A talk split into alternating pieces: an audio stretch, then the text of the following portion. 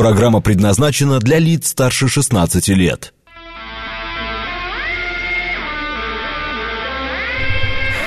А как там?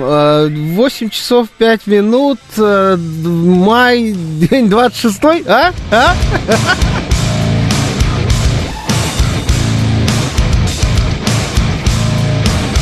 Это радиостанция «Говорит Москва». Здравствуйте все.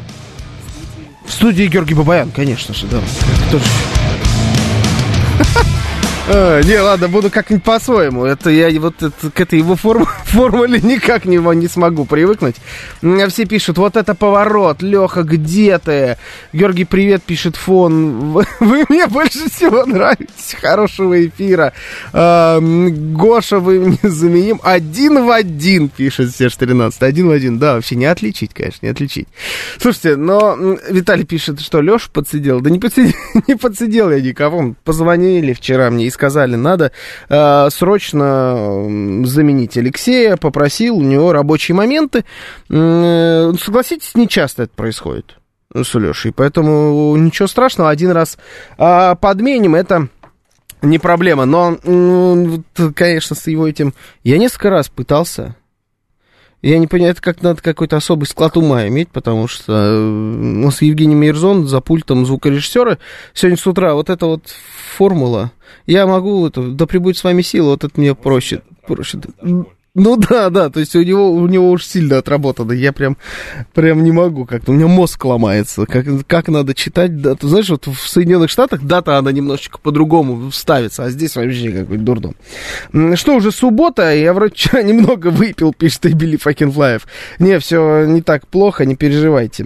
Всего лишь пятница. А, Бирдлинг пишет «Доброе утро. Чувство Алексея сегодня не будет. Значит, представится возможность в этом прекрасном эфире услышать мои любимые слова. А, не представится. Не представится, да. А значит, не будет предложения, состоящего из шести слов жопа подряд. Доброе утро. а, тут весело, я смотрю, по утрам. Да, тут нормально так. Я думал, сегодня 1 апреля, он даже в отпуск не ходит почти. Ну, спойлерну, в отпуск он вроде как собирается, поэтому мы с вами здесь еще услышимся с, э, с утречка. Э, ситуация с Залужным наполнила передачу Доренко после воскрешения, баб, воскрешения Бабченко. Пишет Павел, я, к сожалению, не слушал ту программу, но помню ситуацию с воскрешением. Не, здесь как-то, знаете, помутнее. Мы вчера уже немножечко говорили о, о Залужном и всей этой истории. Вот тут как-то все не знаю, погуще, погуще ситуация. Э, совсем мутная вода, э, совсем непонятно, э, что там происходит с Залужным. Да, публиковали действительно этот видеоролик, но и Залужный там какой-то вялый, что ли, непонятный. Во-вторых, он одет как-то странно, в уж более теплую одежду. В-третьих, ну все, значит, там несколько вариантов, значит. Первый вариант, естественно, никто не верит. Эти, ну, мы уже, мы уже поверили в то, что он помер, Соответственно, нельзя верить в то, что он живой. И мы пытаемся придумать э, какие-нибудь отмазки. Первая отмазка, которую мы придумываем сразу же, э, это то, что это двойник. Это я назову отмазка из 20 века. Значит, двойник. Какой к черту двойник? Почему у Залужного должен быть двойник? Почему настолько похож этот двойник? И вообще, с чего вы взяли, что у всех э, политиков и политических фигур в мире должны быть двойники? Совершенно не обязательно. Некоторых вон в кабриолетах убивают э, средь бела дня, и оказывается даже совсем не двойник. Да? Бывало такое относительно недавно. Значит, из 20 века у нас был двойник, из 21 э, века у нас были дипфейки с помощью нейросетей. Естественно, наложили, все это сделали. А люди такой, значит, вот, вот, его сгенерировал. Пошло, пошло. А ВБ Лайф пишет, э, значит, его сгенерировал нейросеть. Андрей Иванов пишет двойной дипфейк. А Сейн пишет, а может, вы прям подряд это сообщение. А может, видео сделано нейросетью. Вот это был второй вариант, нейросеть. Э, и третий вариант, это это настоящий нормальный живой залужный, но э, вот тут ответвления пошли. Либо заранее записанное видео, То есть, знаете, такой схрон, на всякий случай. Если вдруг что-нибудь с ним случится, мы запишем такой видеоролик. А, и там поставим дату, ну, давайте, ну, давайте 25 мая, пускай. Произнесем 25 мая, ну, значит, 2, до 25 мая в случае чего как-нибудь дотянем. А, это первый вариант. А второй, настоящий ролик, настоящий залужный, но он такой вялый, такой странный, именно потому что он, например, только что после операции или вот он нехорошо себя чувствует, что-то с ним не так. Ровно поэтому какой-то вялый. Ну, а дальше, знаете, выбирайте сами, как в супермаркете. Вот вам залужный на э, любой вкус и цвет. Э, берите с полки любого, смотрите, не отравитесь. Это только верхняя часть залужного нашлась, пишет Антиворс. Ну, да, да, это так тоже можно. А, скорее всего, он где-то на переподготовке, поэтому и не говорят, где, пишет Соул Дим. Ларик Марик пишет, а какая нам разница, жив он или того? Ну, не будет Залужного, э, будет Прилужный. Э, не, не могу здесь согласиться с вами, что не будет Залужного, будет Прилужный, потому что так можно, знаете, до бесконечности говорить. Ну, я вчера уже тоже м- приводил такой пример, но вот представьте себе сборную, э, там, я не знаю, Бразилии по футболу, чемпиона мира 2002 года. Вот давайте уберем оттуда Ривальда, давайте уберем оттуда Рональдинho, давайте уберем оттуда Рональдо и Кафу. И придет какой-нибудь другой.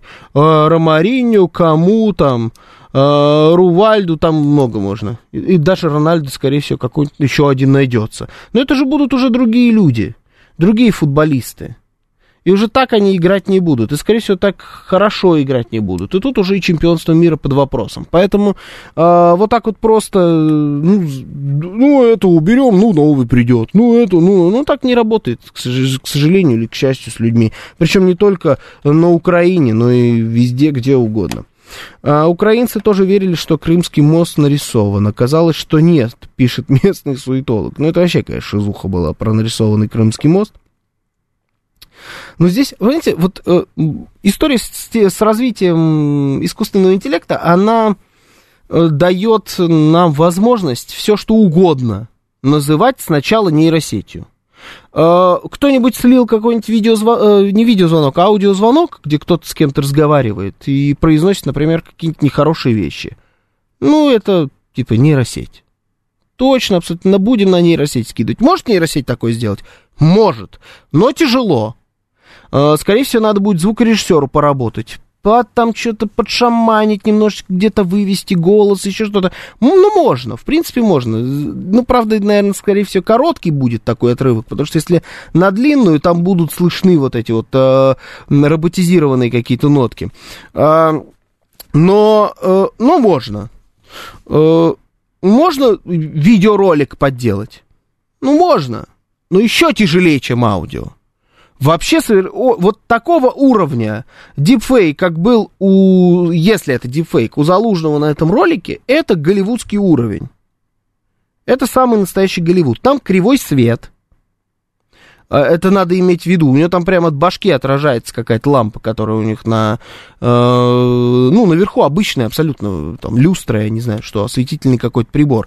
Там кривой обычный свет, не студийный. С таким светом очень тяжело работать, если это видео и как-то в рамках вот этого света выстраивать еще и какую-то нейросеть, чтобы она выглядела настолько натурально, еще и настолько уставшая натурально. Это, это слишком тяжело. А как, ну, ну, мы можем как бы в это продолжить верить, почему нет?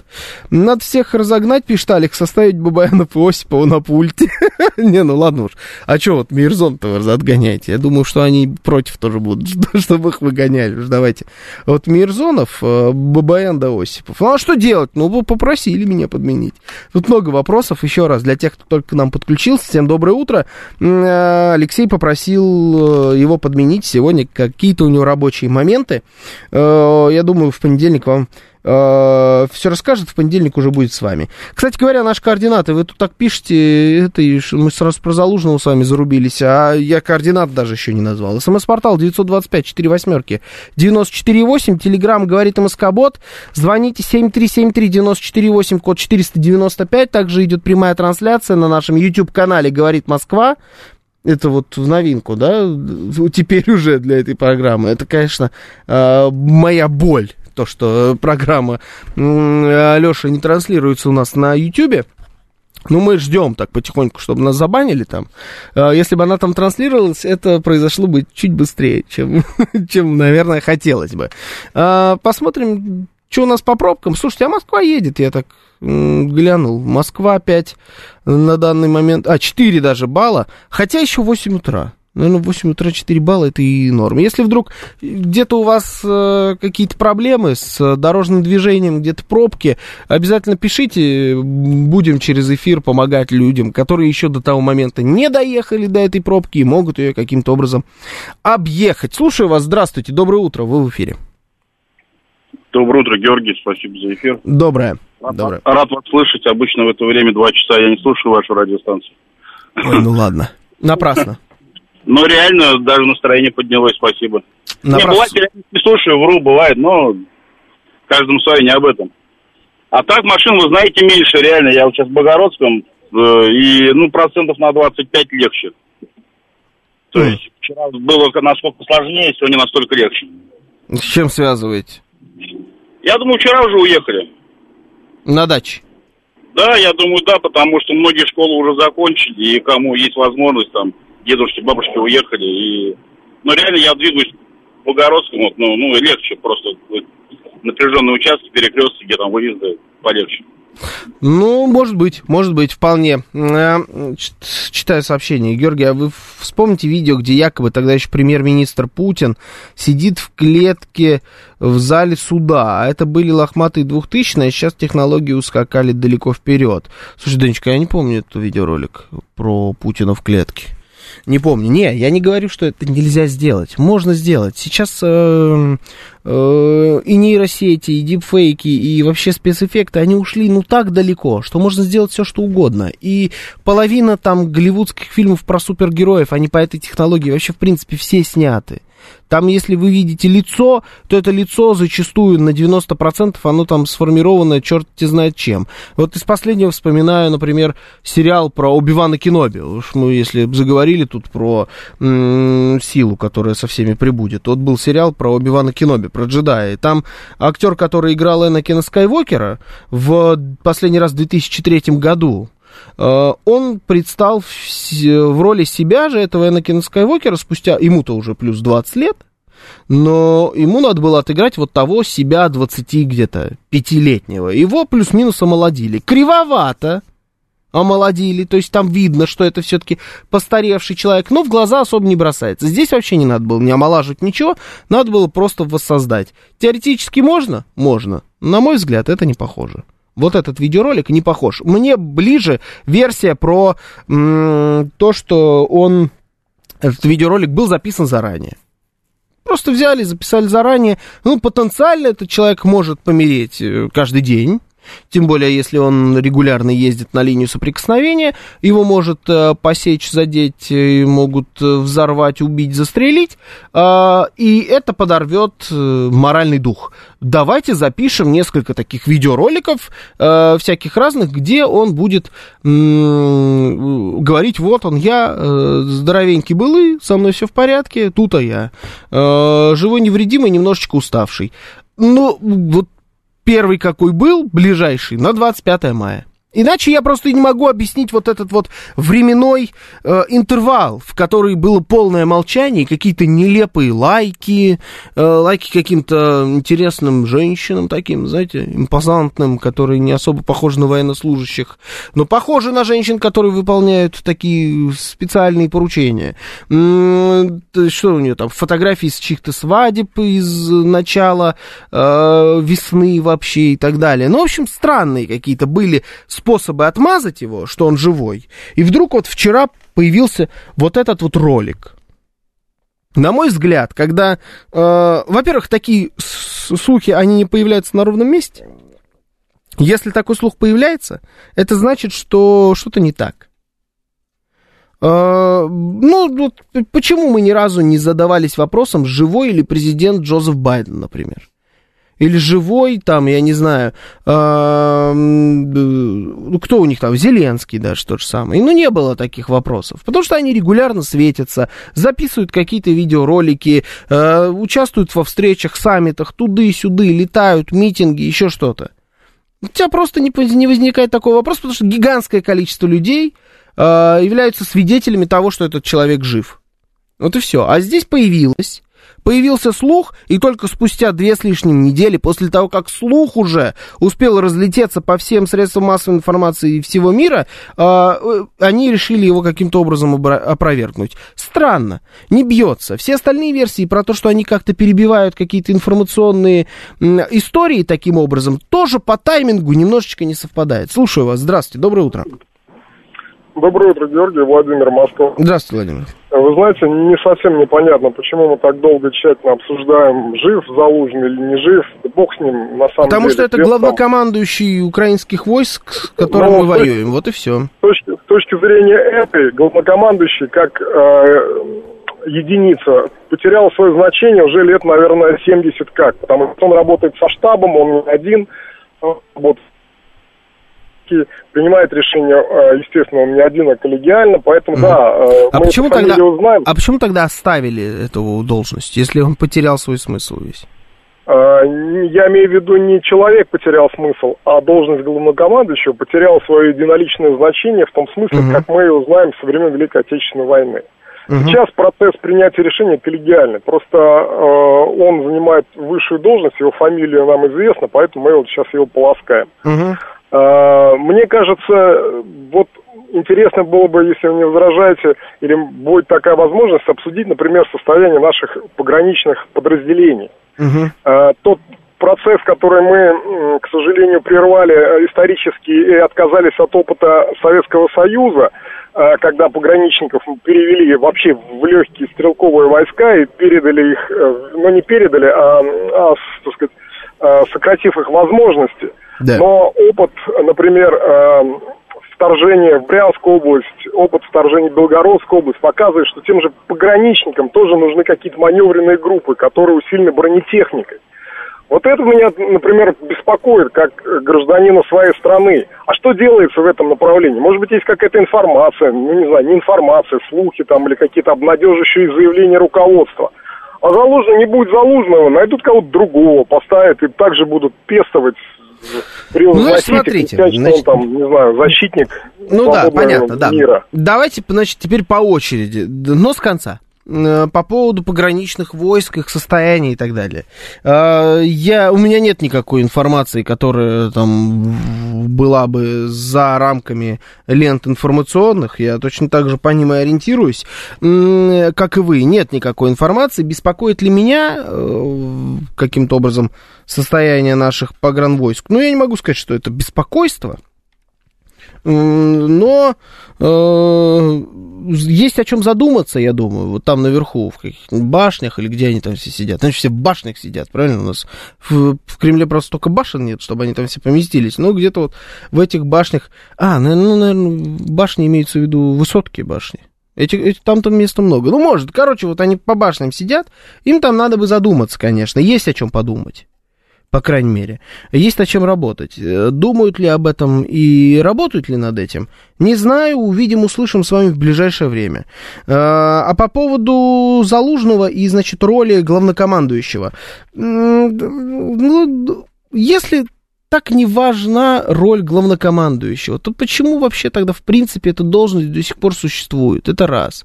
Два, ну, например, а, главный футбольный тренер, он тоже, любой тренер спортивный, а, будь то хоккей, особенно в командном виде спорта, хоккей, баскетбол, футбол, гандбол, да все что угодно, он тоже работает со, с целым своим, значит, а, набором помощников. Тоже можно назвать это, и называется тренерским штабом. Но почему тогда э, есть главный тренер среди них всех?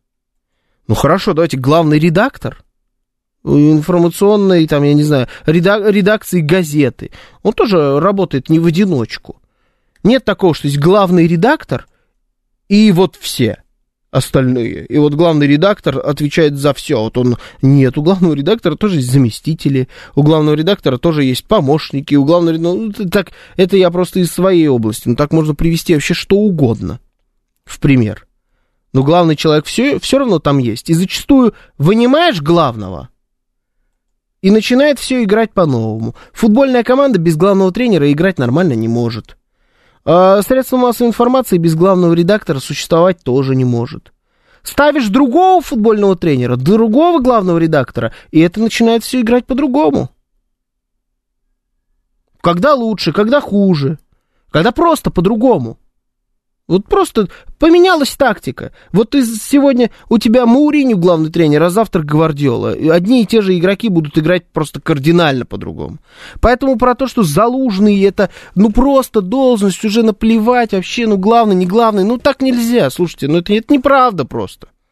Просто банально неправда. А во-вторых, а, ну вот, унижать роль главнокомандующего нельзя, пишет его Былаев. Но это правда так. А, а он, помимо того, что главком ВСУ, он еще и главный политический конкурент Зеленского, э, которого из него лепили на протяжении всего последнего года, в первую очередь, американцы. И невероятно популярная там фигура, как э, среди населения, так и по понятным причинам среди военнослужащих. Там это э, с недавних пор э, часто пересекающееся понятие. Ну и вот что, мы должны теперь не обращать внимания на то, что этот человек пропал на две недели? Ну это просто, просто неправильно было бы с нашей стороны. Заяц выбег... выбегает, пишет. Весело у вас тут с утра. Заяц выбегает, пишет. Доброе утро, Георгий, а где Леша? Еще раз, Алексей, ну, видимо, часто придется это повторять, а, попросил его подменить. Вот и все. А, ну окей, пишет в комендор. А что с Сити? Потянем интер... Потянет интер в финале или Интер-то на ходу прям. Хрен с ним, с этим залужным, пишется в комедор. Потянет, куда денется. Так, вы повелись э, только... Майк Ефремов пишет, вы повелись, только Алексей не повелся на залужную перемогу зраду. Что имеется в виду, вы подви- повелись на залужную перемогу зраду? Эм, Нилс Майкл пишет, Георгий, вы ночуете на станции? Вчера вечером были Э, я ночую дома, просто ночую коротко. Вот я так скажу. Вот весь секрет. Срочно так делайте видео с Алексеем, что с ним все нормально, пишет Спира с 4,8. Это хорошо сейчас было Спира, это прям отлично. Так, отчасти согласен, но почему записали 25 мая? Число могли же и другие даты записать, и столько ждали, чтобы запустить, пишет Василий. Но какой записали, такой записали. Ну, решили, что давайте сделаем вот 25 мая. Не знаю. Ну, почему-то записали 25 мая. На будущее будут записывать теперь не только 25, если эта версия правдивая, не только 20, на одну дату, но, например, сразу на три с шагом в неделю я бы это делал. Потому что неделя это вот тот момент, когда э, нельзя, ну, маловероятно, что вы раздуете какую-то м, такую сверхъестественную историю, зраду или перемогу, раз что-то эти термины возникли. Вот за недельку можно все уладить. Никаких проблем. Ой, Залужного нету, уже пять дней на, не появлялся на публике. Согласитесь, тупо звучит. Ну, пять дней, ну и не появлялся, не появлялся. И чего теперь? Может быть, будет, будут теперь как-то в этом смысле по, по продуманней, что ли. Вопрос, где Залужный не актуален, где Гудошников, пишет э, Трутневский. М-м, так, э, Залужники уже по Краснодару по бахают, пишет Улыбнись. Сейчас поговорим с вами и про это тоже, э, в том числе. Ой, что будет, когда он будет в отпуске, пишет Спира. Это да, да я уж бывал в этой в этой шкуре, ничего не могу сказать. Интересно там. Ну, первые несколько эфиров, потом вроде привыкаете. А, перед вечерним эфиром уходить с работы будете, пишет Лев. Не поверите, вот у меня сначала здесь, потом у меня перерыв, потом у меня совещание на второй работе, потом у меня перерыв, а потом, ну, а как же без, отбоя-то? Ну, ж проснулись со мной. Ну, проснулись с Фоминой, конечно, но не все, я думаю. Ну, отчасти кто-то и со мной. Ну, и засыпать тогда будем как-то вместе, а что поделаешь. Это, кстати, не пропаганда, ничего такого. Не-не, все, все просто, просто спать. А, надо у Вавана и Лекса спросить, как так видео с Залужным сделали, пишет доброжелатель. Хорошая мысль, я думаю, что многие из... Слушайте, а может быть даже и нашим подкину сейчас идейку, может, какого-нибудь эксперта по нейросетям спросить, а можно ли было так поделать Залужного э, или нет. Почему нет? Я не, я не видел такой э, заметки ни на одном из порталов, ни у одного из средств массовой информации. Может, я, конечно, не видел, я не все смотрю, но не видел. Э, может, будем первыми в этом смысле, а может и не будем вообще. Кто знает. Э, сейчас у нас давайте новости, потом продолжим.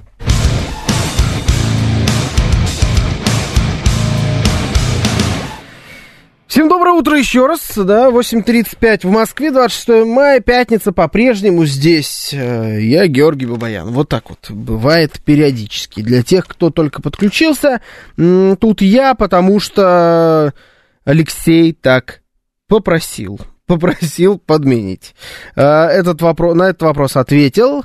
Пошли дальше. Эндрю Первый пишет, наказан? Наказан? Вот только кто вот? Кто здесь наказан? Объясните мне. Это он или я? Кто, кто наказан? Ну, а кто, кто сейчас Залужного подменяет? Все, пошел Рофу, называется. А, теперь параллели а, между художником. Вот он вот не думал уже, наверное, он, что его сравнивать будут с Залужным. А, по-моему, пора перед... пора делать передачу China Light, пишет Алексей ТТ. Не лишним было, кстати говоря, было бы. Проблема в том, что, на мой взгляд, у нас американистов сильно больше, чем китаистов. Я вот так вам скажу. Ну, еще по личному опыту могу сказать, что а, американисты, они такие, знаете, более, что ли, какие-то... Ну, это Америка и Китай, они вот такие в сравнении, и американисты и китаисты. Американисты, они более, что ли, рок-н-ролльные, попсовые такие, знаете, комиксоид, ну, они как-то вот умеют в шоу там и так далее. А китаисты всегда люди, э, американцы тоже очень серьезные, но китаисты такие, вот они всегда какие-то размеренные, они очень, они про партию, они про председателя Си, там, нефрит, вся вот эта история, вот э, куда-то туда. Но, может быть, в ближайшее время сделаем и такую передачу, кто же знает. Я могу говорить в этом смысле все, что угодно, я за создание передач не отвечаю. СМС-портал 925 4 восьмерки 94 8, я максимум могу заменить потом как-нибудь китаиста у него эфире. Телеграм говорит МСК, бот, можете писать. И звоните 7373948, код 495. Также идет прямая трансляция на нашем YouTube-канале «Говорит Москва». Да, действительно идет с утра трансляция на YouTube. Заходите туда обязательно. Э, ставьте лайки, дизлайки. Там тоже есть чат. Если вам так удобнее, вы можете писать нам туда. Вот Влад Малик спрашивает здесь, где э, Фомина и где какой-то замок. Я не знаю, что за замок. Э, знаешь, в деревне Грязи есть замок, как минимум. А, и Наталья Лебедева пишет, что Алексей разболелся. Нет, вроде жив-здоров, цел орел. А, пусть Алексей хоть голосовой запишет, что с ним все в порядке, с указанием даты и времени. Мы переживаем больше, чем за Залужного, пишет Владимир. Я обязательно передам ему, что, чтобы он голосовой. Но, кстати, вам придется на измене-то посидеть до, до понедельника. Тут могут и слухи родиться. Так, АВБ Лайф пишет, Пригожин молодец, очередной его комментарий про Шойгу снова не в бровь, а в глаз. Что-то новое появилось с момента того интервью. Я как-то особо не, это, не слышал, не видел пока еще новые какие-то комментарии. Из нового, значит, что у нас происходило ночью? А, ночью опять начали разгонять то, что значит, у нас была зрада, у них перемога, что начинается контрнаступление. Опять пытались разогнать начало контрнаступа. Значит, полетел по Бердянску, э, и что-то там хорошенечко так взорвалось в Бердянске. Пока непонятно, насколько я понимаю, что это было конкретно, но действительно взрыв был, взрыв был сильный, куда-то попали они. И в этот момент начали, значит, разные всякие каналы вот, украинские и, знаете, такие околоукраинские, например, как э, Шарий. Помните, был такой журналист Шарий?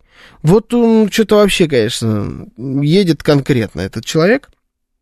Он очень, очень отдаленно напоминает себя того, который, которого я его, его и запомнил, знаете, каким вот э, периода так с 14 по 22 год. Вот он очень отдаленно этого себя напоминает, уже, суть по всему, от перенапряжения немножечко у человека что-то случилось с его э, информационной подачей, он начал все больше и больше вкидывать каких-то вот абсолютно левых фейков. Прям супер левых. Тут уже реально может его цепсой, знаете, назов, назвать. Обожаю это слово цепса. А, короче, он, еще многие каналы начали разгонять, что, слушайте, похоже на что-то. И здесь даже как-то и по э, времени билось. Они обещали нам м, контрнаступление э, весной. Ну, вот остается всего несколько дней у весны. Ну и, собственно, ну, получается, укладываются. И четко, главное, в весну попадают. А, чуть-чуть поразгоняли, поразгоняли. Я видел в некоторых наших каналах такие сообщения, что, слушайте, походу будет жарко, ну что, готовимся, готовы парни, давайте, значит, э, за наших, там вот такие вот какие-то приободряющие речи а, двумя-тремя словами, знаете, в огромном количестве каналов. Я вчера это видел, в итоге никакого контрнаступления не случилось. Случилось большое достаточно количество прилетов по украинской территории, там вам и Киев, и Днепропетровск, и куда только вчера не летело, ну и какая-то странная штука прилетело в Краснодаре. Пока непонятно, что это было.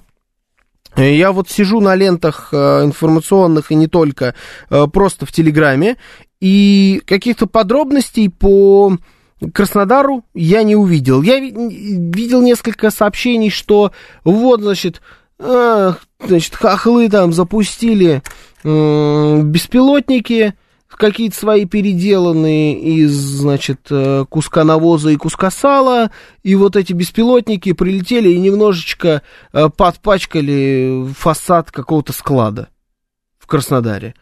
Ну, это неправда. Не похоже на то, что это, значит, навоз с салом так летает и еще и взрывается, главное. Насколько я знаю, это не так, это, конечно, взрывоопасная смесь, но в другом смысле. А, пока непонятно, а, что это такое что это было в Краснодаре. А, но зато понятно, что контрнаступление пока все еще нет. Хочу у вас с вами поговорить насчет этого контрнаступления. Вот как вы его ждете вообще? Потому что вчера у меня сложилось впечатление, что все мы сидим, смотрим в Телеграм и ждем, когда у нас пойдет новость об украинском контрнаступлении. А, по-другому я это описать не могу. То, какое вчера было оживление после вот этих всех сообщений, в том числе от Ширия и не только от него, что вот оно сейчас, вот уже будет, вот-вот прям идут, и все сразу... Это было, главное, достаточно поздно. Это в районе 12 часов ночи происходили все эти сообщения, и, и ну, уже как-то спать, да, наверное, пора. А нет, э, народ не спал, народ ждал контрнаступа, понимаете? Вот вы ждете контрнаступления или нет? Верите вы до сих пор в то, что оно возможно? Или, или уже не верите? 925 4 восьмерки 94 8 это смс-портал, телеграмм говорит МСК-бот, звоните 7373 код 495. Э, Роман 394 пишет правильно, что не закрывают передачу Америка Лайт, никто не собирается ее закрывать. Пусть э, Рафаэль как можно больше рассказывает, надо врага знать в лицо, что называется. А, по Краснодару власти заявили, что это было ДТП, пишет Светланыч. Денчик пишет, ждем контрнаступления, но только с нашей стороны. Тогда уж не контр. Если у них контр, у нас, значит, тогда не контр. 17-й а, пишет, что ждет только финал Лиги Чемпионов. Э, тоже, знаете, э, дело хорошее, уважаемое. Слушаю вас. Здравствуйте, добрый вечер. Здравствуйте. Здравствуйте. Да, по поводу контрнаступа. Да. Без наличия авиации, Радио только у вас там выключите, иначе у нас э, да. помехи. По поводу контра сейчас нормально? Да. Да, сейчас хорошо. Сергей, Сергей Москва. По поводу контрнаступа хотел сказать свое мнение. Оно возможно только при одном условии. Если они получат самолеты. Без авиации идти в контрнаступление, это было бы самоуничтожение. Тогда объясните мне, зачем э, было о нем заявлять, авиации нет? Они просто, так сказать, готовят Запад к тому, что сказать, мы готовы, но дайте нам это. Ну а на Западе дураки, что ли? Они не знают, что невозможно без э, авиации идти в наступление? Просто тянут время, хотят проверить, как готовы мы к этому. Mm. Ну, хорошо, ладно, понятно. Мысль, мысль ясна, достаточно странно. Я логики особо в этом не вижу тогда. Получается, что мы будем рассказывать о контрнаступлении, но оно априори невозможно без авиации, хотя я тоже в этом, если честно, до конца не уверен. А, и, но Зап, Запад тоже все это прекрасно знает, но авиацию давать до последнего не будут, будут тянуть время, посмотреть, насколько мы готовы, то есть дать, дадут нам время подготовиться, или так что ли? Ну, очень какая-то странная логика. Ну, как вариант, ладно. Слушаю вас, здравствуйте. А, доброе утро, Владислав меня зовут. Вы знаете, говорить, мне кажется, следует не о том, что будет или не будет, а какое, успешное или неуспешное. То, что оно будет, так бабки не ходи, у них вариантов других нету. Сил, э, живой силы накоплено предостаточно у них, и авиация, вот говорим, нет и нету, но, э, грубо говоря, два десятка мигов э, и сушек, которые они получили от э, да, соседей, есть, да. у, них, у них есть. Так что поддержать наступление огнем с воздуха у них найдется и вертолеты найдутся. Так что ну, вариантов нету, они пойдут. Их гонят к этому. И они... Вот даже смотрите, события в Бахмуте, бессмысленно было его удерживать. Они там э, в мясорубку отправили, ну, если верить Пригожину, порядка 50 тысяч своих бойцов только убитыми. А, то есть э, логика и целесообразность это не про украинское командование. Они пойдут. Вопрос только куда. Вот э, напрашиваются два направления. Это первое чисто на юг, на Мелитополь. Угу. И маленько восточнее, чтобы рассечь нашу группировку вот там по берегу Восточ... Азовского моря в двух местах и образовать, так сказать, котел. И вот тогда, э, и там мы, честно говоря, сильно ударить-то не сможем по ним, если они большими силами пойдут. Вот это, по-моему, два самых основных направления. Ну вот вы ждете, правильно? Вот. Оно будет, оно будет, потому что ну, Нет, вот деваться... это, понимаете, разница есть. Вот оно будет и мы, и мы ждем. Ну, я жду, да, да, я жду. Угу. И, а мы, я надеюсь, что все ждут и все готовятся к этому, а не так, как было под изюмом, да, что просрали бездарно. Угу. Понятно, спасибо, спасибо. А, вот просто этого состояния, знаете, вот сидеть и ждать прям. Ну, вот, вот, вот было ощущение, что вчера прям рубильник дернули. Вот так раз, ну, ой, ну все, ну вот, по, ну погнали, народ, будем строчить сообщения. Вот они. А вспомните, как было, это причем э, уже второй, второй фальш-старт. Вы вспомните первый, пару недель назад, когда что только не понесли. Любой фейк, который можно было написать на коленке, он залетал в гигантское количество телеграм-каналов. Э, с подачи огромного количества наших, в том числе военкоров, и анонимных, и не очень анонимных, э, начали разгонять, э, как потом оказалось, абсолютно фейковую информацию о контрнаступлении, которую, суть по всему, по информации, там, которая была потом у этих же военкоров, была им скормлена той самой цепсой, ну, какими-то украинскими, значит, э, э, специалистами, которые занимаются дезинформацией. Вот эти специалисты им скормили информацию, и пошло-поехало. Все, паника. Паника везде. Я тогда, по-моему, в машине был, когда это началось, и какой-то прямой эфир на Ютубе чей-то смотрел, не помню. Ну, какое-то что-то такое очень отдаленно напоминающее вообще новости. Там смотрели какой-то оппозиционный ролик, комментировали все это. Такая бодяга.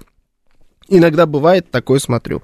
И вот там народ в комментариях начал, пока ты здесь там смотришь, э, стримеру говорить, пока ты здесь смотришь какую-то чушь, там уже по полный контрнаступ, там уже вот, они уже здесь, они уже там, они уже под Белгородом, они уже, это, а, в общем, где они только не были. Если бы в этот момент грамотно всем этим людям начать вкидывать про то, что у них оказывается вместо танков Леопард летающие тарелки Пума, понимаете, и Пума как кошка, так и фирма. И вот они на этих летающих тарелках с бластерами Звездных войн летят и всех расстреливают налево-направо. Я вас уверяю, огромное количество каналов это бы понесли. Потому что в тот момент несли вообще все. И э, вот сложилось впечатление, что мы просто как будто сидим и ждем, когда нам уже дадут в повод нести всякую чушь. Вот все, что вкидывают, все рассказывать налево и направо. Легко ждать на диване в телеге, за ребят думайте на передке, пишет Сол Дима. А я сейчас вот как раз про ребят на передке вообще не говорю. За тех ребят, которые сейчас находятся на фронте, отвечают э, профессионалы своего дела, и они, э, я им вообще и подсказывать ничего не буду, потому что я сильно меньше в этом понимаю. Они пускай этим и занимаются. Я им полностью доверяю. Я сейчас про нас с вами как раз, про, про диван говорю. Слушаю вас, здравствуйте. Здравствуйте. А почему никто не обращает внимания на то, куда бьют наши? Никто не думает о том, что вообще-то уничтожается техника, срываются эти все контрнаступы. А то, что там Украина научилась хорошо пиариться, ну так это и всем известно. Они, у них рулят клоун. Он шоумен. Шоу он устраивает хорошо. То есть Мгм. они научились э, подавать информацию, но в целом-то надо смотреть на то, что происходит. Эти ежедневные, ежено... каждую ночь бомбят. Что бомбят? Детские сады с поликлиниками? Да нет. Бомбят склады с вооружением. Поэтому контрнаступ срывается постоянно. То- Наши тоже не дремлют. Поэтому А этот никто про контр- это и не говорит, что они дремлют. Ну, я к тому говорю, что вот э, контрнаступ, контрнаступ. Ну, какой контрнаступ, если Днепропетровск там бомбят каждый день? Понятно, да, мысль ясна, что мы, спасибо большое, мы, значит, работаем, и э, это контрнаступление, оно срывается не потому, что у них там что-то как-то, они меняют планы еще, а потому что мы его срываем своими там атаками на какой-нибудь склад с вооружением, еще что-то, потому что мы тоже работаем, мы не дремлем. Э, вполне, почему нет? Я думаю, что это один, одна из составляющих. Э, Ну, вчера, Марк Милли, да, человек, который достаточно часто высказывается по поводу э, всего того, что происходит на Украине, и вообще, в принципе, э, кто-то его называет даже м, человеком, который и руководит по-настоящему всеми событиями, которые сейчас происходят на Украине.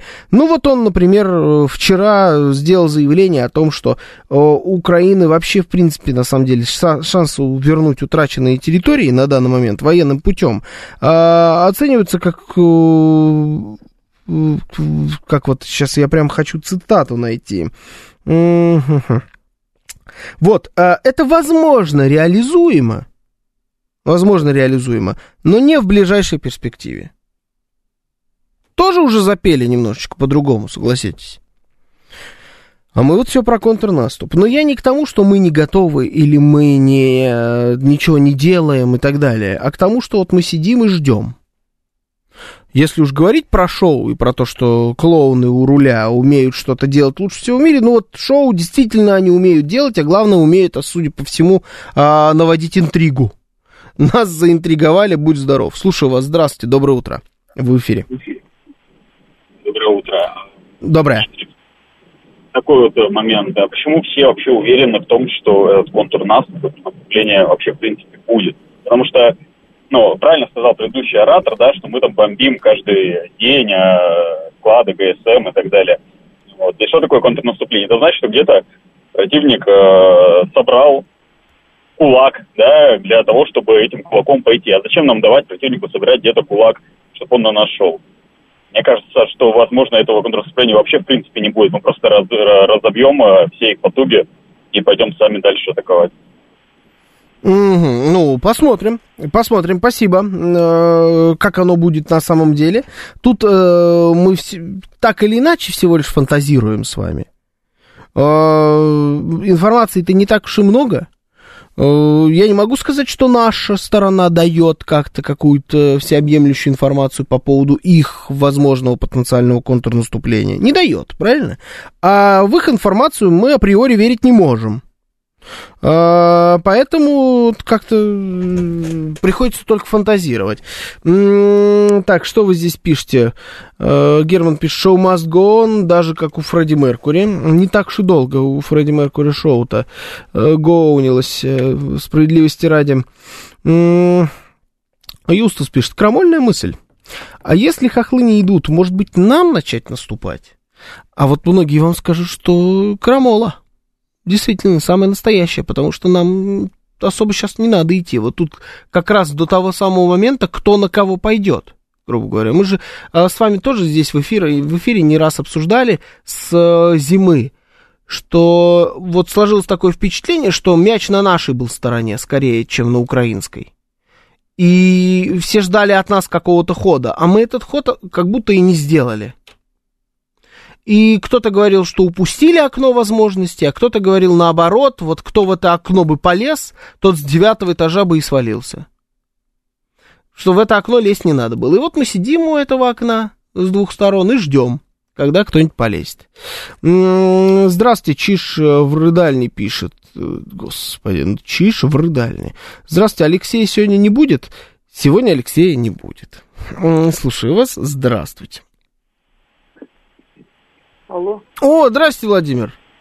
А, да, здравствуйте. Доброе Спасибо утро. Вам при- это, интерактив, так сказать. Вот хочется вот... А, так сказать, пожалуйста. Да, Евгений вспоминает, как говорится, хотелось, чтобы передачи давали, так сказать, почаще. А, я хотел еще сказать, вот фашизм, вот я помню такое определение, говорит, ударный кулак капитализма, собственно Да. говоря, вот я уж опять свою песню вот эту, сказать, Это точно, да. В том смысле, что победить вот этот фашизм, собственно говоря, нужно победить вот этот капитализм, сказать, начать надо с нашей страны, собственно говоря, вот единственный способ, наверное, вернуть вот территорию нашей в целости, так сказать, Украины, это вот, так сказать, вернуть на нашей территории социализм, возможно, собственно говоря, как бы и народ, в общем-то, как бы этих нацистов, так сказать, скинет по большому счету, потому что как бы поддержки по большому счету народу. Я так думаю, что нет. Слушайте, Владимир, а вы тут серьезный, я смотрю. Вот э, кому-то достается серьезный Владимир, а кому-то как мне, да? Это что такое? Тут Владимир прям что-то осознанное такое говорит. В своем, конечно, стиле, от него не отходит, но что-то как-то слишком серьезно. А, опять пожар мировой революции разожжем, пишет Алекс Поляков. Это, конечно. Унылый бес в эфире там раз пишет. О как, унылый бес. Э, Джекпот пишет, Георгий, приветствую, хорошего эфира. 18.00 встретимся сегодня, а то мне работать пора. Да, Джекпот, куда же мы денемся? Встретимся. Чтобы победить фашизм, нужно вернуться в Италию 40-х годов, пишет Миш Николаев. Такими вбросами они прощупывают состояние и местоположение наших войск и подготавливают почву для возможного, но мало реализуемого наступления, пишет Владимир. Мне, конечно, чем дальше, тем все меньше и меньше э, верится в э, возможное это контрнаступление, но я могу... э, мне все равно кажется, что оно должно произойти. Вот э, это парадо- парадокс. В него очень слабо верится в последнее время. Ну, потому что вот как-то э, уже раньше отмазывались погодой. Вспомните, первое время речь шла о погоде. Не, вру. Сначала отмазывались техникой.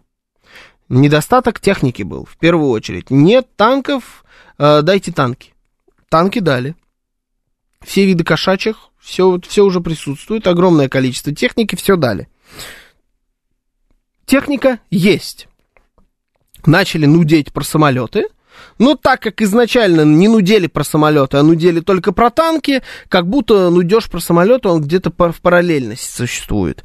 Нудели, нудели про самолеты и говорили, что, ну вот, слушайте, тяжеловатые все эти танки ваши западные, они тут уже, особенно немецкие, уже бывало застревали во всех этих почвах, поэтому мы вот э, уроки выучим, и мы пойдем тогда, когда уже застревать не будут. Но сейчас пока погода плохая. Э, Ссылались на погоду, ссылались, ссылались на погоду, ссылались, но уже, извините, 26 мая. Не бывает погоды лучше, чем 26 мая. Ну, просто не бывает. Это идеальное время для всего. Идеальное время для того, чтобы гулять, идеальное время для того, чтобы есть мороженое, э, я не знаю, идеальное время для того, чтобы открывать э, окна в машине, и хотя иде- идеальное время для того, чтобы на танках где-то проезжать, потому что вот, вот нету ни дождей особо, ничего, никакая почва не размыта, все уже высохло, все нормальная погода, хорошая погода. Уже особо ты на погоду не, сошли, не сошлешься. Но э, теперь новая отмаза. Теперь у нас самолеты. Как главная причина. Нет самолетов, да и вообще. Знаете, вот некоторые из их заявлений, они вот э, производили впечатление действительно такого, а вот хочу, пойду. Не хочу, не пойду. А я вот сейчас не хочу. Ну, не заставишь идти. Ну, хорошо, странная риторика, когда речь идет э, не о свиданке, а о военном э, полномасштабном контрнаступлении по всем фронтам, понимаете?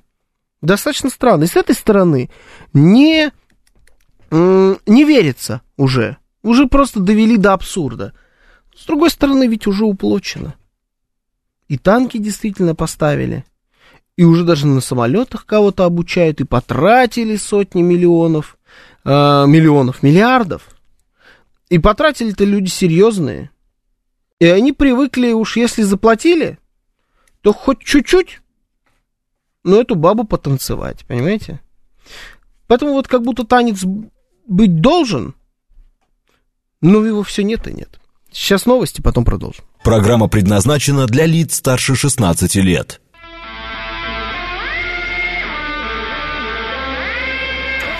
Не буду ничего думать. 9.05, пятница, 26 мая.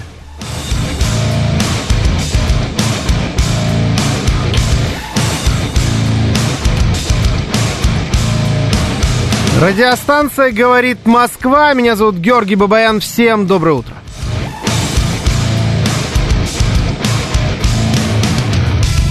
Оставим Алексею его приветствие со странным порядком произношения всего и вся. А у него это получается лучше, чем у меня.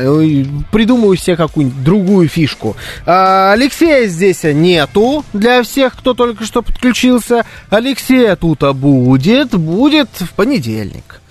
А я пока здесь вот с вами посижу. А, здравствуйте, пишет 36-й Георгий Бабаян. 17 пишет, а не хотите хоккей освещать? Два слова про хоккей. А, вот он же пишет, как Германия и Латвия дошли до полуфинала. Расскажите про чемпионат мира по хоккею. Нет информации. Я узнал, что идет чемпионат мира по хоккею чисто случайно, проходя мимо э, спортивного бара. И там, значит, были экраны, и там э, шел какой-то хоккейный матч. Я, я, я уважаю хоккей, я люблю хоккей периодически даже посмотреть, но я вообще далеко не фанат хоккея, я мало чего в нем понимаю, честно говоря, и э, считаю, что не разбираюсь, и тем более не слежу за чемпионатом мира по хоккею, э, на котором, в котором не принимает участие сборная России. А там, насколько я понимаю, сборная России участие не принимает, как и в любом чемпионате мира, э, считайте сейчас вообще. Так и зачем? Э, оно мне надо, этот чемпионат мира по хоккею. 36-й спрашивает, как поживает мой сын, все ли у него хорошо? Да, отлично все у него. А, я думаю, что он, он в состоянии, когда ему пофиг вот на данный момент на все, поэтому все прекрасно. Какой хоккей без наших, пишет Вот именно, это, ну, чушь какая-то. Мое мнение, украинское контрнаступление, пишет Риборез, а, будет проходить в купе с западной помощью, санкциями и прочими антироссийскими действиями. На данный момент ждут, кто победит в президентских выборах в Турции. От победы проамериканского кандидата зависит поставка байрактаров. Но не победит...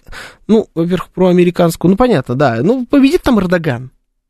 Слушайте, там победит Эрдоган. Это, э, ну, я думаю, что ни для кого не секрет. Я очень сильно удивлюсь, если это вдруг не произойдет.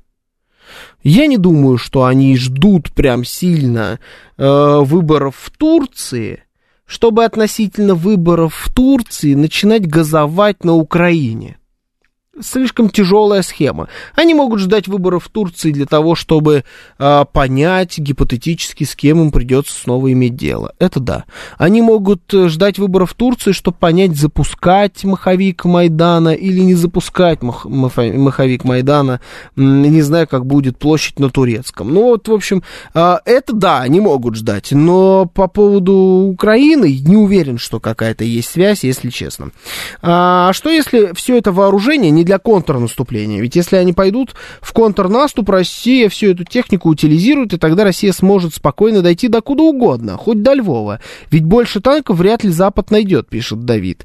А так техника есть, скоро самолеты будут, а когда Россия дойдет до рубежей, которые нас устраивают, останется какая-то буферная зона между Россией и Европой, которые будут защищать как раз эти танки и самолеты. Интересный вариант. Интересный вариант. Э, то есть это они заранее накачивают э, страну для уже какого-то ее мирного периода. Да, то есть это вот такое пере, перекидка войск НАТО заранее в страну не НАТО, но в страну, которая скоро натовской станет. Ну, интересная точка зрения. Э, прикольно. СМС-портал наш. Давайте пообщаемся с вами. Напоминаю, что вы можете писать и звонить, и вообще все, что угодно делать. СМС-портал 925 4 восьмерки 948. Телеграмм говорит МСК Бот. Звоните 7373 948 код 495. Также идет прямая трансляция. YouTube канал наш говорит Москва. Э, заходите, так он и называется. Там идет прямая трансляция. Утро с Георгием Бабаяном называется эта э, программа наша сегодняшняя. А, поэтому туда заходите, там есть чат, вот я вижу э, KG888 тут, э, Светлана, RGL придумал новый хэштег Яма и Леха. Э, если вы вот солидарны с этим хэштегом, добро пожаловать на YouTube, лайки, дизлайки приветствуются. Также есть ВКонтакте и наш телеграм-канал «Радио, говорит МСК», латиницей в одно слово. Мы тут так вот про контрнаступы разговариваем. Слушаю вас, здравствуйте. Доброе утро, Михаил. Здравствуйте, Михаил. Интересно было бы, аудитория большая, может быть, кто-нибудь э, позвонил бы, рассказал, типа военного эксперта, что с нашими кинжалами. Наши одно говорят, их не другое говорят. А что говорят? Ну, вы знаете, наши говорят. Наши говорят, попали, те говорят, все позбивали. Вы про как... патриот э, их, про ПВОшку, Патриот. Да, да, да, да, да. Угу. А, по-моему, уже все миллион раз сказали. Да ну дилетанты говорят. Интересно было, что скажет военный эксперт настоящий. Слушайте, ну и воен... ну, физику этого процесса. То есть она взлетает с огромной скоростью, потом она ведь летит через атмосферу, скорость теряет кинжал. Угу. Может, действительно они могут достать их? Ну, а, так они, ну, наверное, я не знаю, могут они достать или нет. Я вот не физик. Я не, знаю. Я не физик процессов, но зато я, а, у меня глаза есть. Я видел, как взрывается этот Патриот. Понимаете? Дай бог. Ну, это да, да, спасибо. В этом ты там прикол в том, что это было снято со всех сторон. Как он взрывался, как в него попадали. А, и озабот, озабоченность американцев, и американцы подтвердили попадание. Американцы ни одного сбития, никаких кинжалов-то не подтверждали. Это подтвердили те люди, которые, э, по словам которых, ни один дрон и ни одна ракета до сих пор не попала наша российская по цели. Вот э, сколько э, стреляли мы по украинской территории, и этими нашими мопедами, и э, калибрами, и кинжалами, и все виды э, ракет под буквой Х. Вот, в общем, вот всем, чем не стреляли, ничего ни разу еще не попало. Они сбивают всегда и все. Они даже уже ракеты, которые невозможно сбить, тоже сбивают. Ну, это же бредятина, правильно? Мы же с вами видели, э, что эти ракеты попадают. Ну, поэтому, слушайте, кому верить? Мне кажется, вопрос вообще, в принципе, риторический. А, так, Гудошников, приди нашему неверию, патриоты сбили ней. Нет, это, тут, конечно, своя атмосфера, я понял.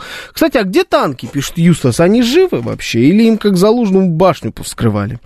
Вот, вот, вот и посмотрим в ближайшее время. Я думаю, что они живы, да. Не все, наверное, но определенное количество, думаю, вполне себе. 64-й а, спрашивает, что с Алексеем? Все в порядке с Алексеем. А, вот он уже как залужный пост опубликовал, может, сейчас кого-нибудь лайкнет, Сейчас и фотография где-нибудь в пальто, знаете, всплывет. Ну, а что, май, пальто?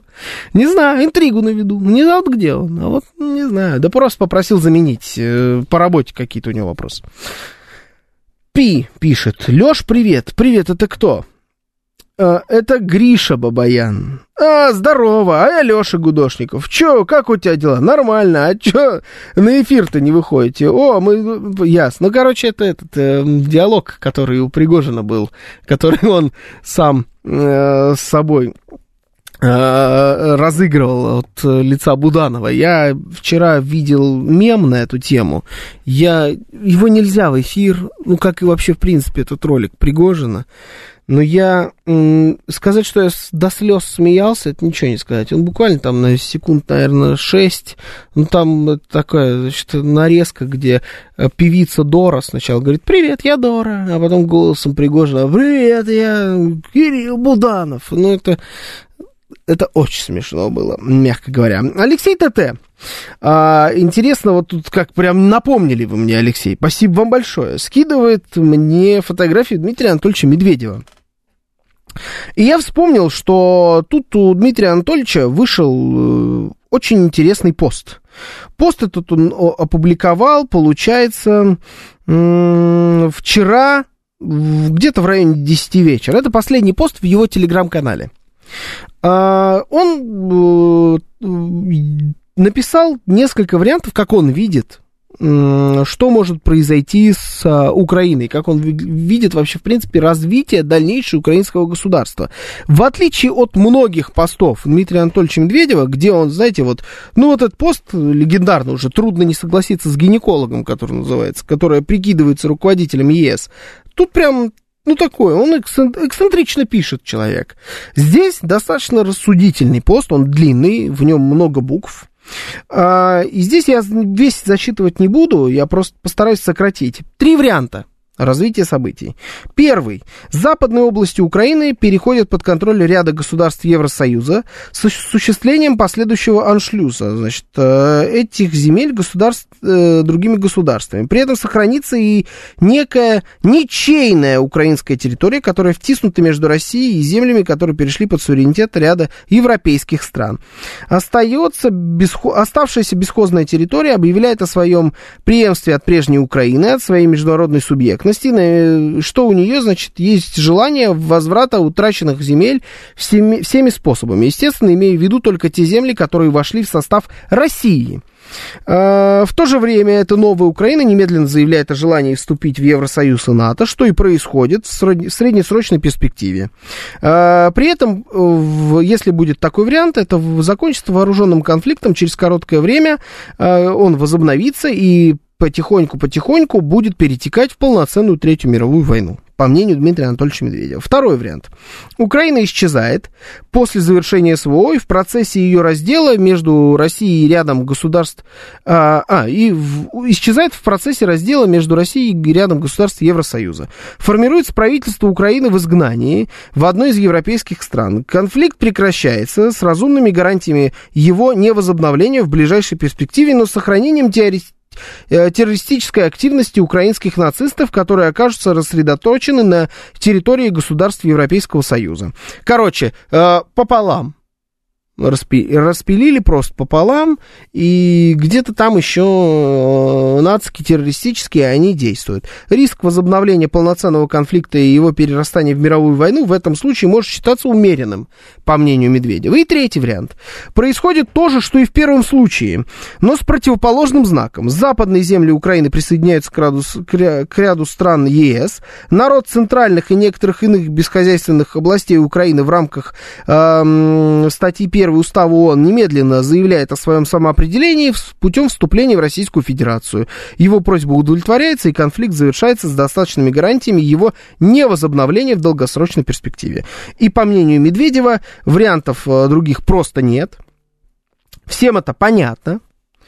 Э, и нас, Россию, может временно устроить вариант второй, но нужен третий. Панк 13 пишет, мне кажется, второй реальнее. Мне тоже. Кажется, второй реальнее. Расписано достаточно интересно. А, Если у вас есть еще какой-нибудь вариант, вот так вот, давайте совсем глобально посмотрим на эту картину. А, Дмитрий Анатольевич заглядывает, явно заглядывает вперед. Причем никто сейчас вам не скажет, насколько он заглянул вперед. На месяцы, на годы. Не знаю, там, на десятилетия я, конечно, сомневаюсь, но вот на месяцы или на годы.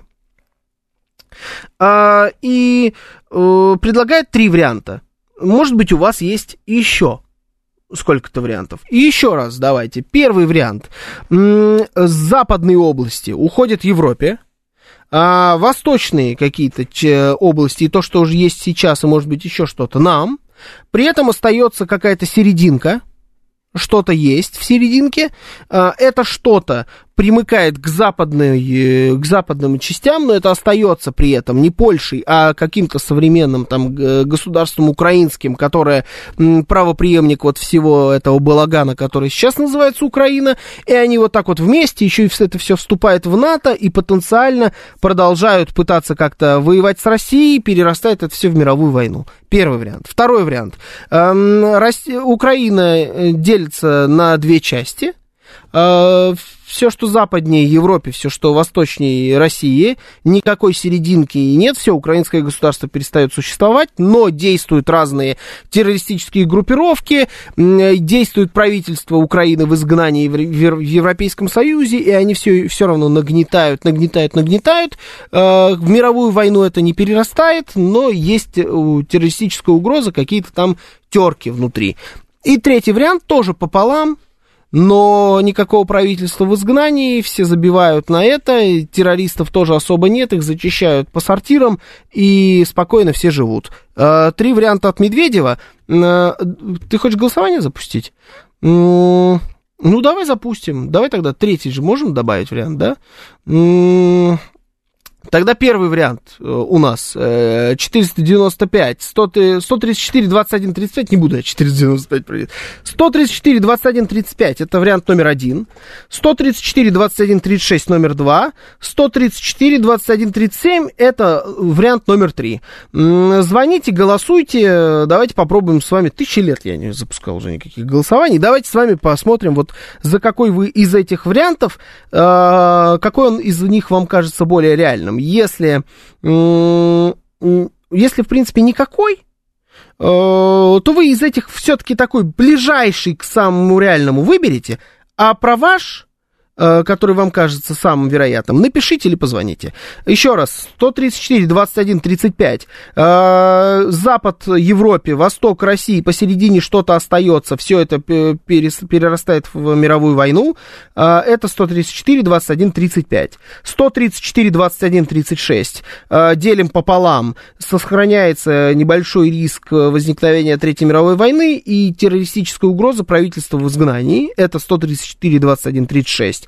И третий вариант, 134, 21, 35, пополам делим, но как бы забивают все на эту историю, никакой террористической угрозы. Э, пускай те живут на Западе спокойно в составе Польши, а Восток спокойно снова станет Россией, и все будут примерно жить. 134, 21, 37. Еще раз напоминаю. Ну, давайте, значит, и телефонные звонки тоже возьму. Голосуем. Сейчас уже, ну, не так уж много нам голосовать по времени. Подведем итоги скоро. Слушаю вас. Здравствуйте, Убер-анархист. Здравствуйте, Убер-анархист.